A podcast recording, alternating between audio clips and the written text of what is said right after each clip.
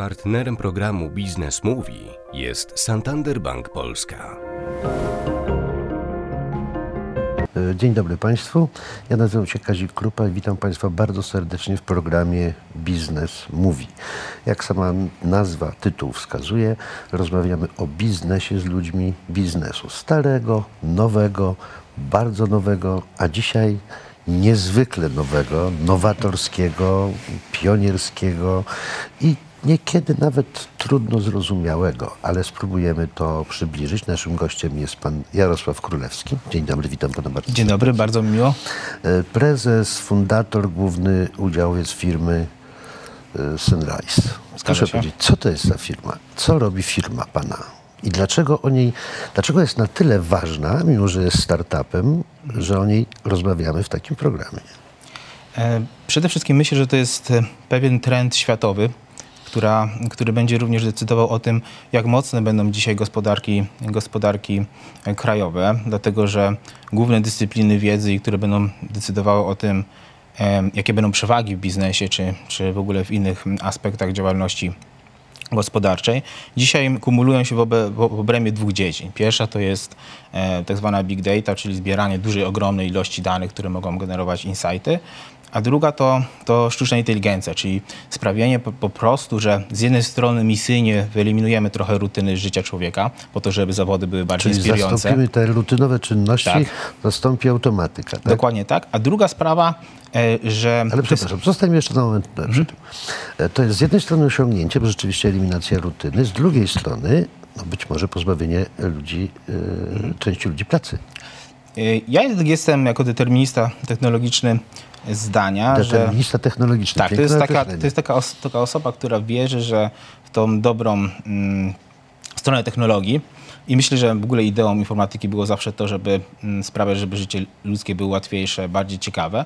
I uważam, że tak będzie, że właśnie e, dzisiaj e, komputery, sztuczna inteligencja sprawi, że zawody, które były rutynowe, manualne, odejdą do lamusa, a ludzie po, prostu będą... oparte na powtarzalności Tak, totalnej. dokładnie tak, a ludzie będą po prostu robić rzeczy bardziej ciekawe. I myślę, że ta wyjątkowość ludzi będzie bardziej wyeksponowana względem tych rutynowych czynności, które mogą być powtarzane przez komputery. I żeby wrócić do tego, co mówiłem, te dwie dyscypliny, czyli big data, procesowanie dużej ilości danych oraz sztuczna inteligencja, dzisiaj będą po pierwsze kreować gospodarki krajowe czy też światowe, będą decydować, jak szybko będziemy pewne rzeczy Czyli dostarczać. będą tym źródłem przewag ewentualnie. Dokładnie tak. Tak samo militarnych, tak samo gospodarczych, nawet jak Państwo widzą dzisiaj politycznych. I to, co my robimy w firmie, to po prostu założyliśmy sobie 6 lat temu, że chcielibyśmy stworzyć taką platformę, która mogłaby konkurować z największymi firmami na świecie, ale pozwalałaby w jednym miejscu, po pierwsze, e, być takim mariażem najnowszych technologii właśnie z, z, z procesowania danych. Czyli najprościej, mamy jedną z szybszych baz danych na świecie w, w swojej klasie,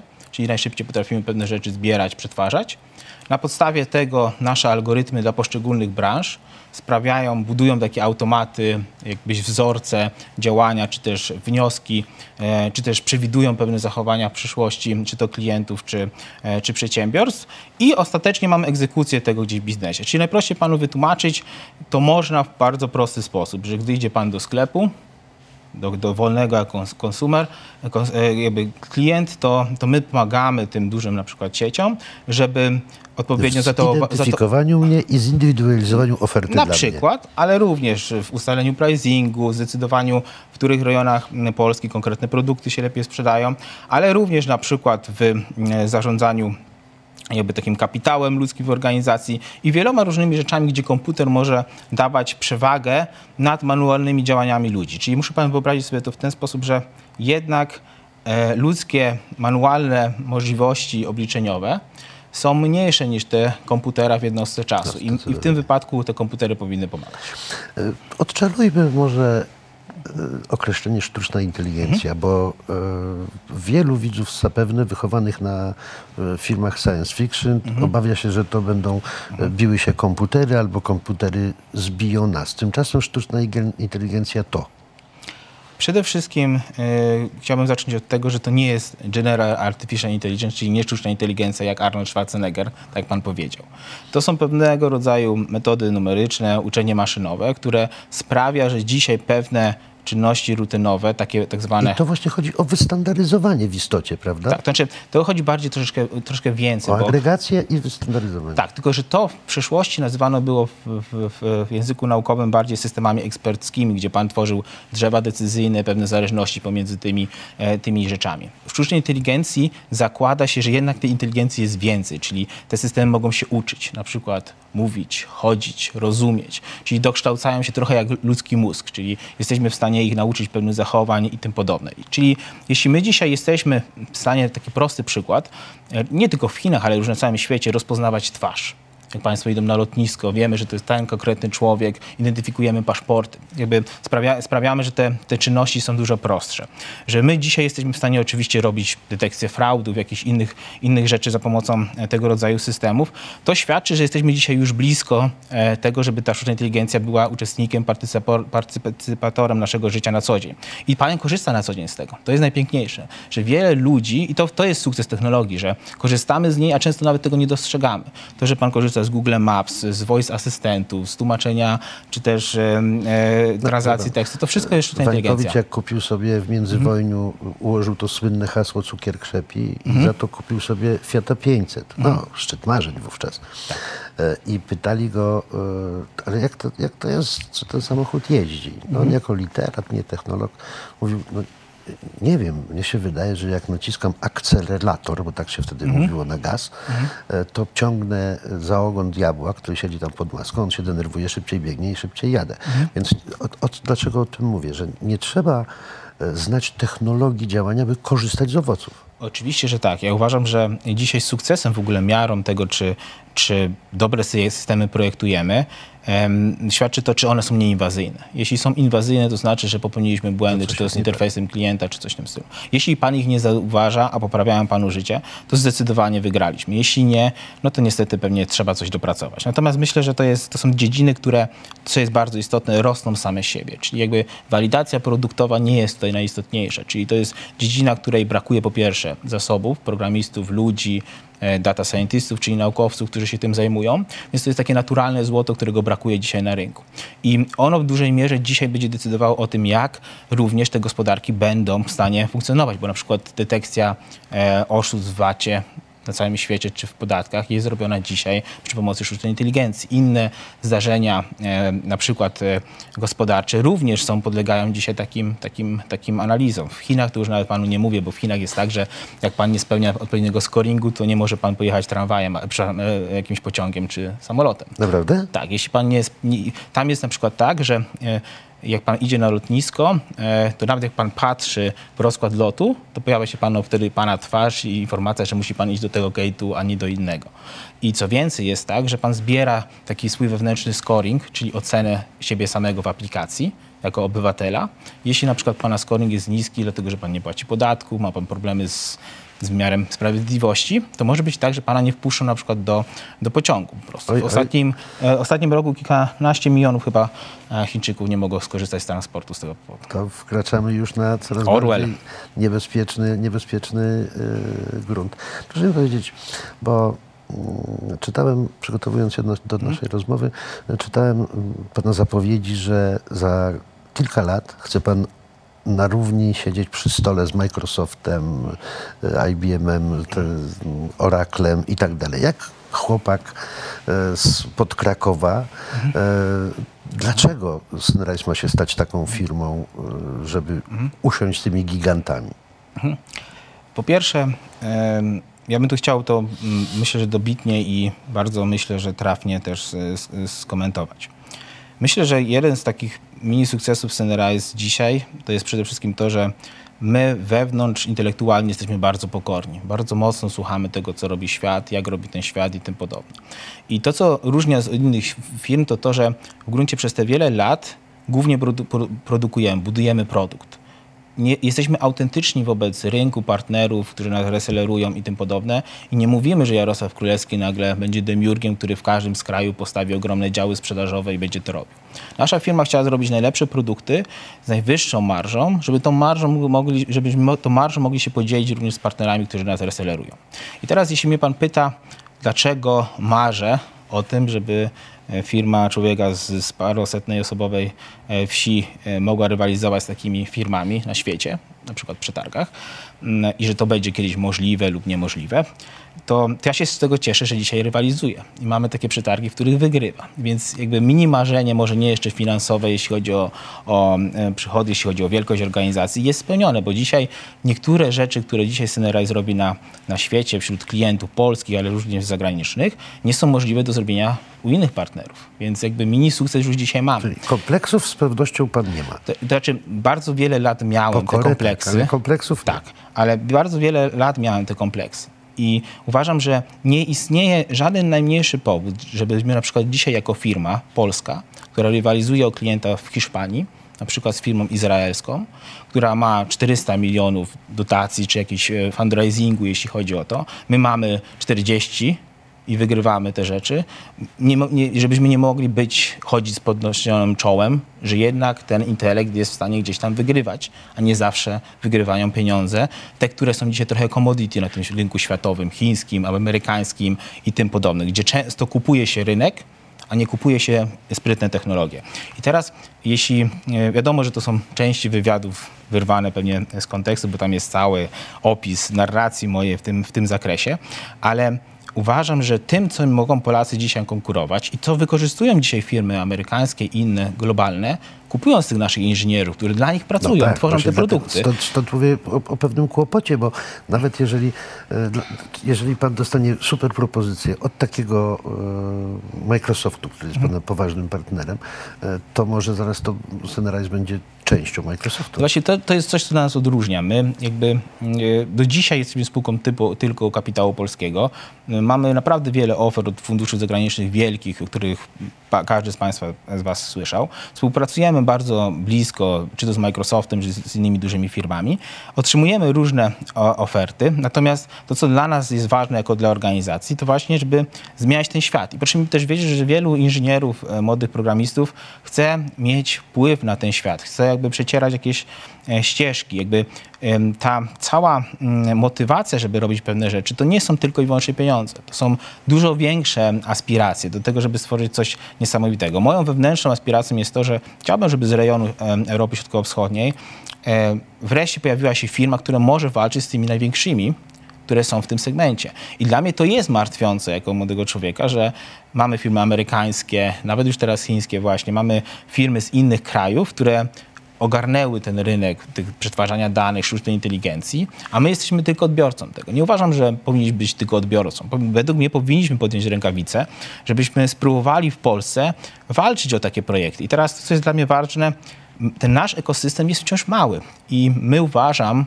jako tutaj Polacy powinniśmy się wspierać, dzielić tą wiedzą, bo nie mamy tylu success story zbudowania firm globalnych, które byłyby produktowe. W ogóle nie mamy. Praktycznie w ogóle nie mamy. Oczywiście z całym szacunkiem dla Seko, Komarku, które budowało tę swoją pozycję bardzo długo, ale bardziej na usługach niż na produktach, żebyśmy wreszcie pomyśleli o tym, że e, nie mówimy tylko o Polsce, o tym rynku, który jest jakby też, e, jakby on usypia trochę przedsiębiorców, bo on jest na tyle duży, żeby dużo zarobić, na tyle mały, żeby zna, mieć znacząco dużą e, rolę na świecie. Ale pan granicę odrzucił. Zresztą no, sieć odrzuca granicę. Tak, chcemy je odrzucać, próbujemy je odrzucać. Oczywiście jest ciężko. Musi pan wiedzieć, że legitymizacja polskiej firmy za granicą jest bardzo trudna. To nie jest prosta rzecz. Domyślam Jeszcze- się. A jeszcze w nowych technologiach. tak, i proszę pamiętać, że my nie jesteśmy prostą aplikacją, my jesteśmy bardziej ekosystemem. No musi pan wiedzieć, że my dzisiaj w tej naszej branży sztucznej inteligencji i big data już nie jest tylko ważne, żeby pan miał klientów, żeby pan robił jakieś projekty tylko jakby ambicjonalne i motywacyjne.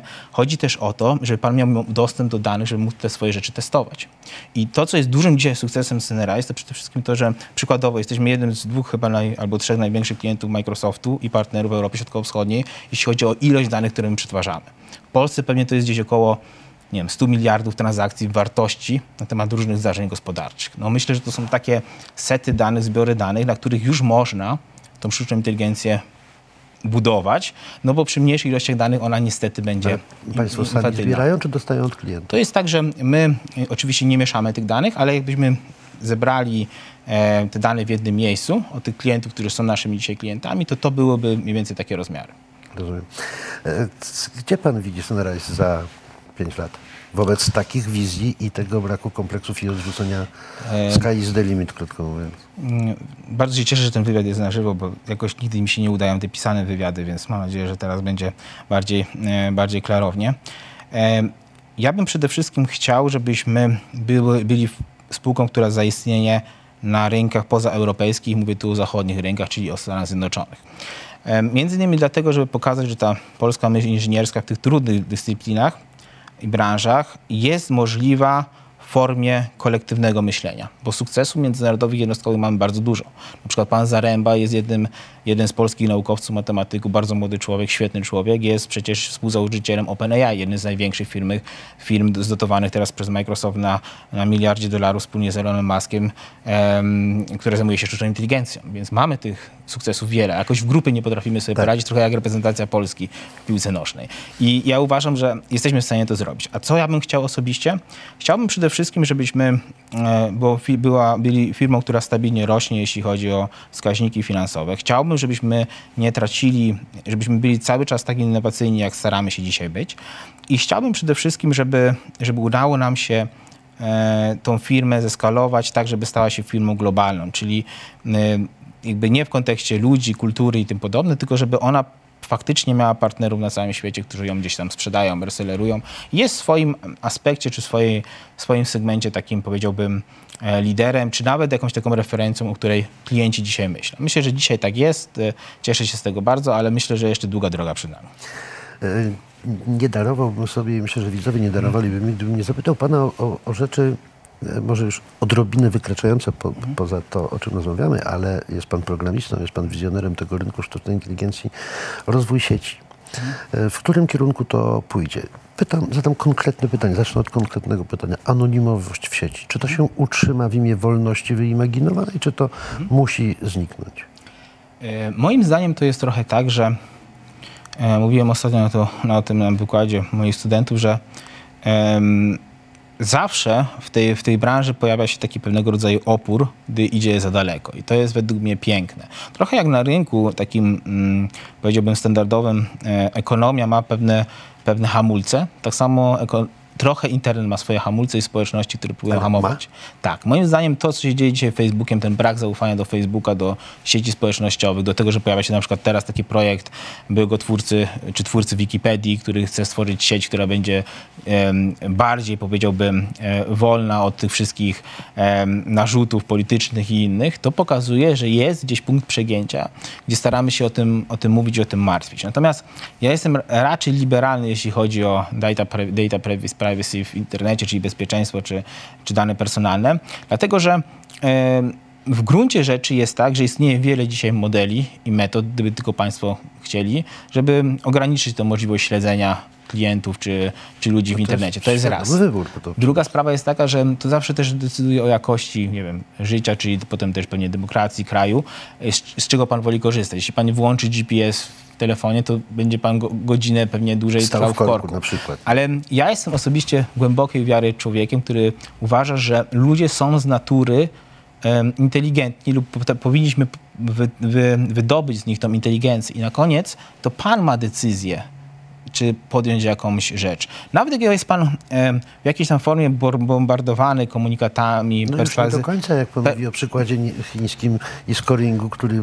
No Ale mimo wszystko, jak, jak mamy, jakiś, mamy jakiś na to wpływ. I teraz e, ten, ta, mm, na te, te komunikaty perswazyjne, które gdzieś tam są w sieci. Ostatecznie pan dokonuje wyboru. I uważam, że lepiej jest inwestować w edukację ludzi, żeby rozumieli, jak pewne mechanizmy działają, niż myśleć o jakichś projektach, które miałyby rewolucyjnie obalić Facebooka. Panie prezesie, konkretne pytanie. Jest pan za anonimowością w sieci, czy raczej za...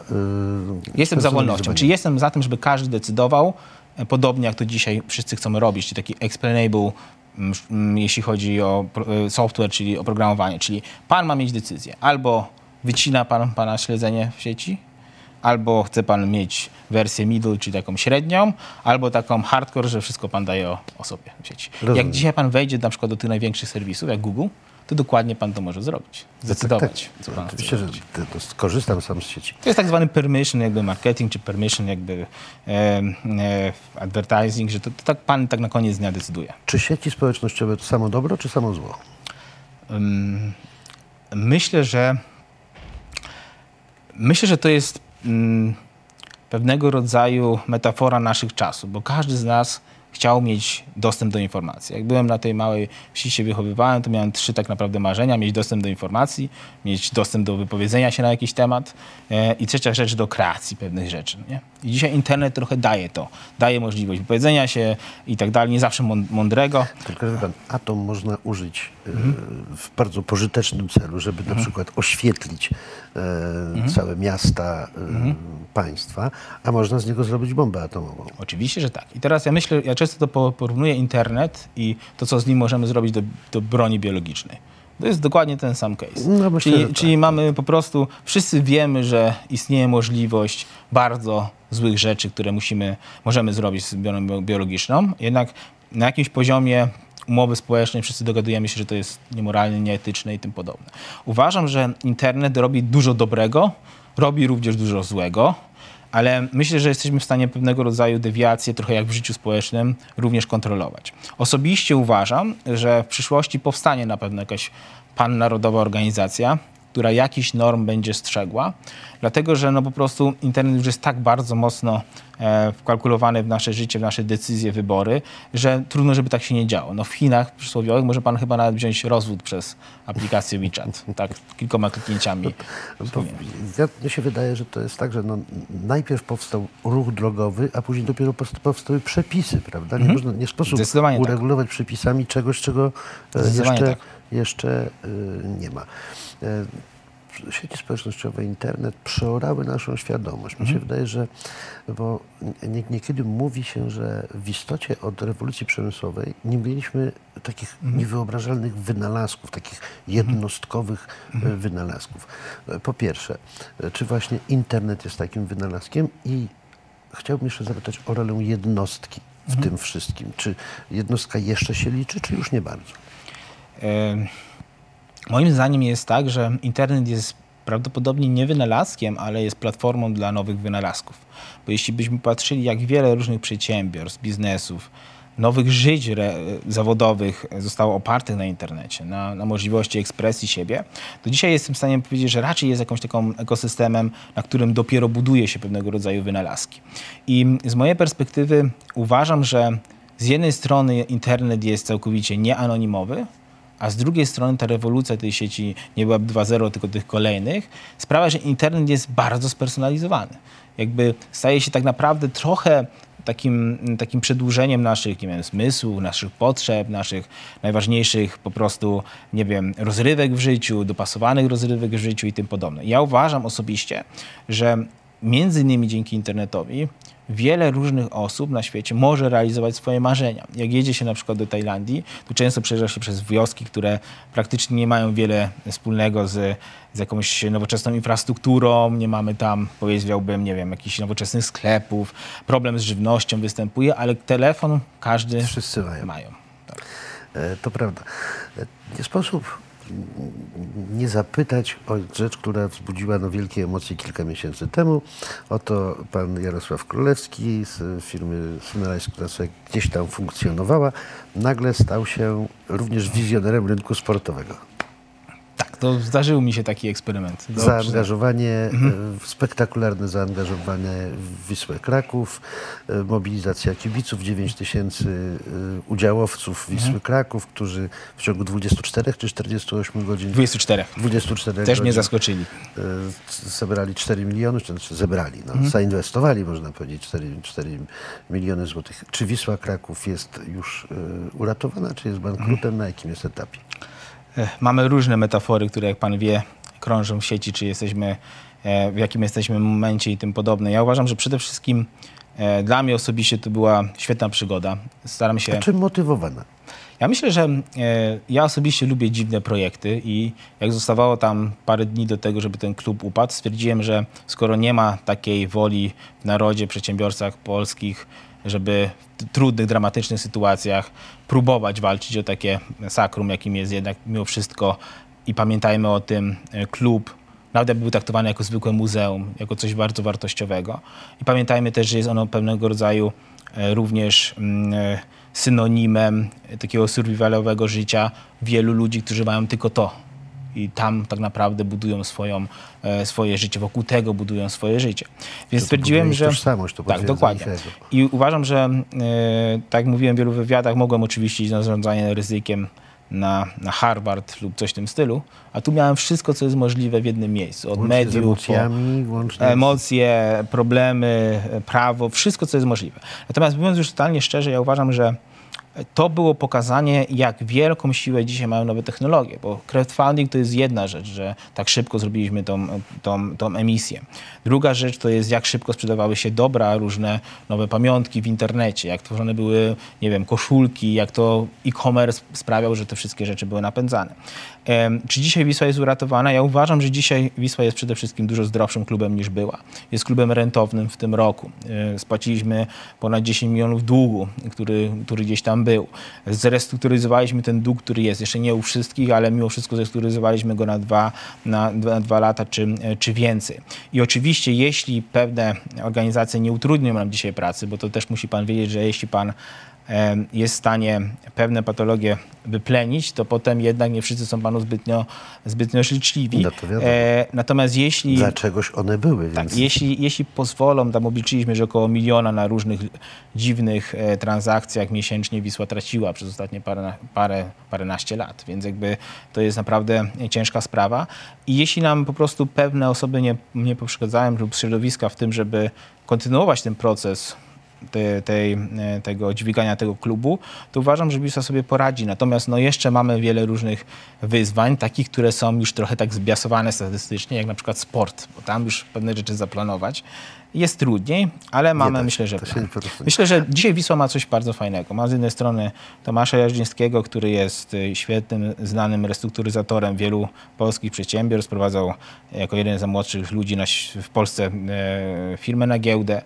Mamy chyba jednego z lepszych specjalistów od sportu, bo Jakuba Błaszczykowskiego, który jednak w tylu klubach grał, tyle rzeczy widział, z takimi specjalistami widział, że jeśli on nie, nie będzie w stanie natchnąć tego środowiska, no to myślę, że już niewielu nam takich graczy gdzieś tam zostaje. Więc ja uważam, że wszystko, co potrzebuje Wisła dzisiaj ma. A czy to, czy, to już ostatnie pytanie, czy pi- piłka to biznes? Czy to jest normalne przedsiębiorstwo, czy nie? Taki klub sportowy. Ostatnio byłem na wizycie u pana Vincente- Vincentego Tana, to jest taka rodzina, która jest właścicielem Cardiff City i paru innych klubów, Los Angeles FC w, w MLS-ie i on mi powiedział, że to jest taka hybryda. Czasami są dni, w których jest to biznes, a są dni, w których to jest po prostu Suma emocje emocji. i tym podobne.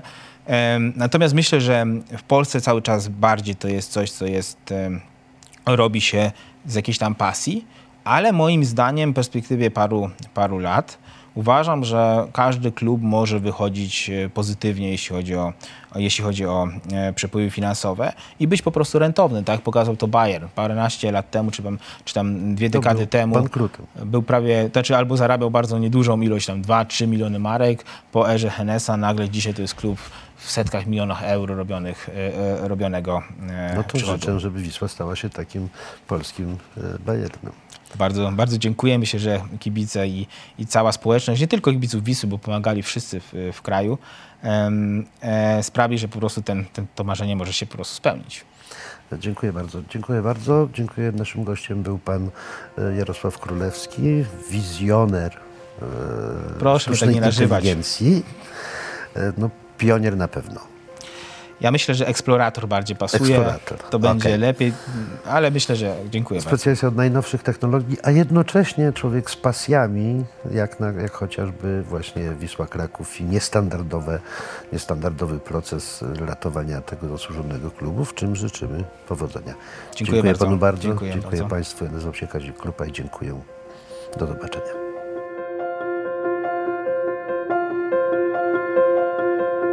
Partnerem programu Biznes Mówi jest Santander Bank Polska.